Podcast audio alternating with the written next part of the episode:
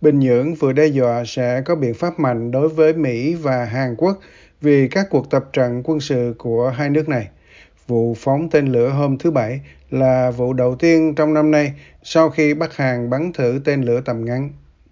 Thủ tướng Nhật Bản Fumio Kishida nói rằng vụ phóng tên lửa mới nhất là một hành động thái quá và ông đang đệ đơn phản đối mạnh mẽ.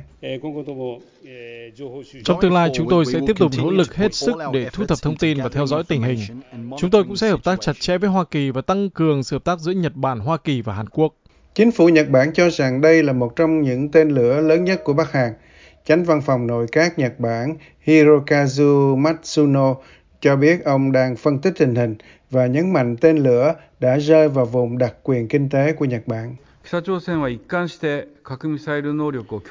Bắc Hàn đã thể hiện lập trường nhất quán nhằm tăng cường khả năng tên lửa hạt nhân của mình và chúng tôi tin rằng có thể Bắc Hàn sẽ đẩy mạnh các hoạt động khiêu khích trong tương lai, bao gồm phóng nhiều tên lửa khác nhau và tiến hành các vụ thử hạt nhân.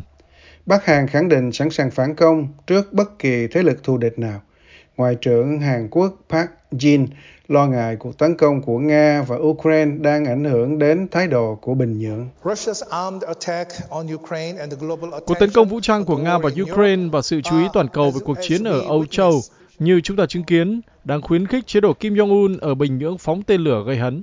Ông Park Jin tiếp tục đưa ra cảnh báo sau đây.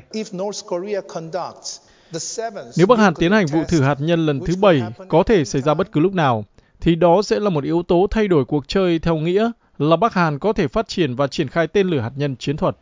Các chương trình tên lửa đạn đạo và vũ khí hạt nhân của Bắc Hàn bị cấm theo các nghị quyết của Hội đồng Bảo an Liên Hợp Quốc. Nhưng Bình Nhưỡng, nhưng Bình Nhưỡng nói rằng việc phát triển vũ khí của họ là cần thiết để chống lại các chính sách thù địch của Washington và các đồng minh.